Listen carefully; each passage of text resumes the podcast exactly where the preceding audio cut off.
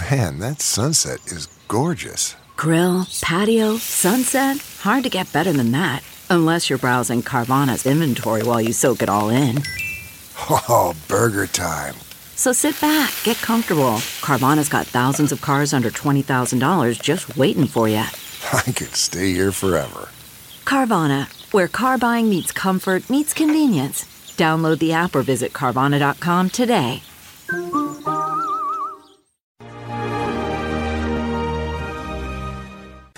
Hello there, everyone. Judge Andrew Napolitano here for Judging Freedom. Today is Wednesday, April 19. It's about 2.30, 2.15 in the afternoon on the east coast of the United States. And yesterday afternoon, a federal judge in Georgia denied an application by Congresswoman Marjorie Taylor Greene to prevent a, a lawsuit from going forward to bar her from seeking reelection.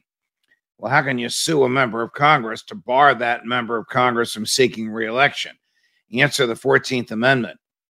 When the uh, Congress in 1868, which was controlled by the radical uh, Republicans, uh, decided to let Southern states back into the Union, they did so only if the states ratified the 14th Amendment. And the 14th Amendment says, among many other provisions, no one can hold a civil office. You can hold an office in the military, but no one can hold a civil office in the government of the United States who has participated in an insurrection or rebellion.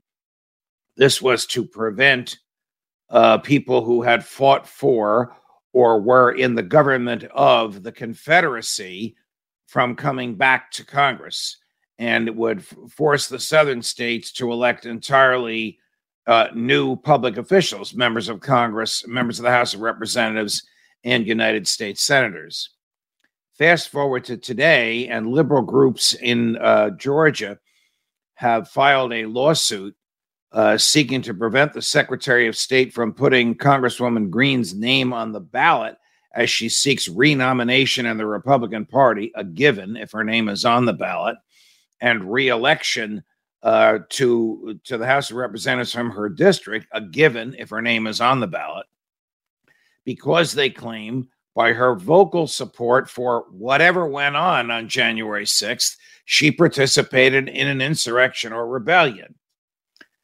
Now, I think the lawsuit is bunk. I think it's frivolous, and I would throw it out. The 14th Amendment was written for one war and one war only, and it was the war between the states. No one is alive today seeking public office or alive, period, who fought for the Confederacy in the war between the states. And you could even argue whether it was a rebellion or an insurrection.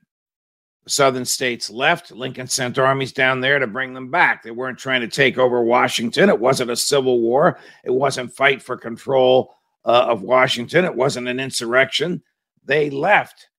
The war was started when Nixon, uh, when God forgive me, when Lincoln uh, used arms to kill their soldiers to force them to come back to the bargaining table, which of course happened after uh, Lincoln himself was dead.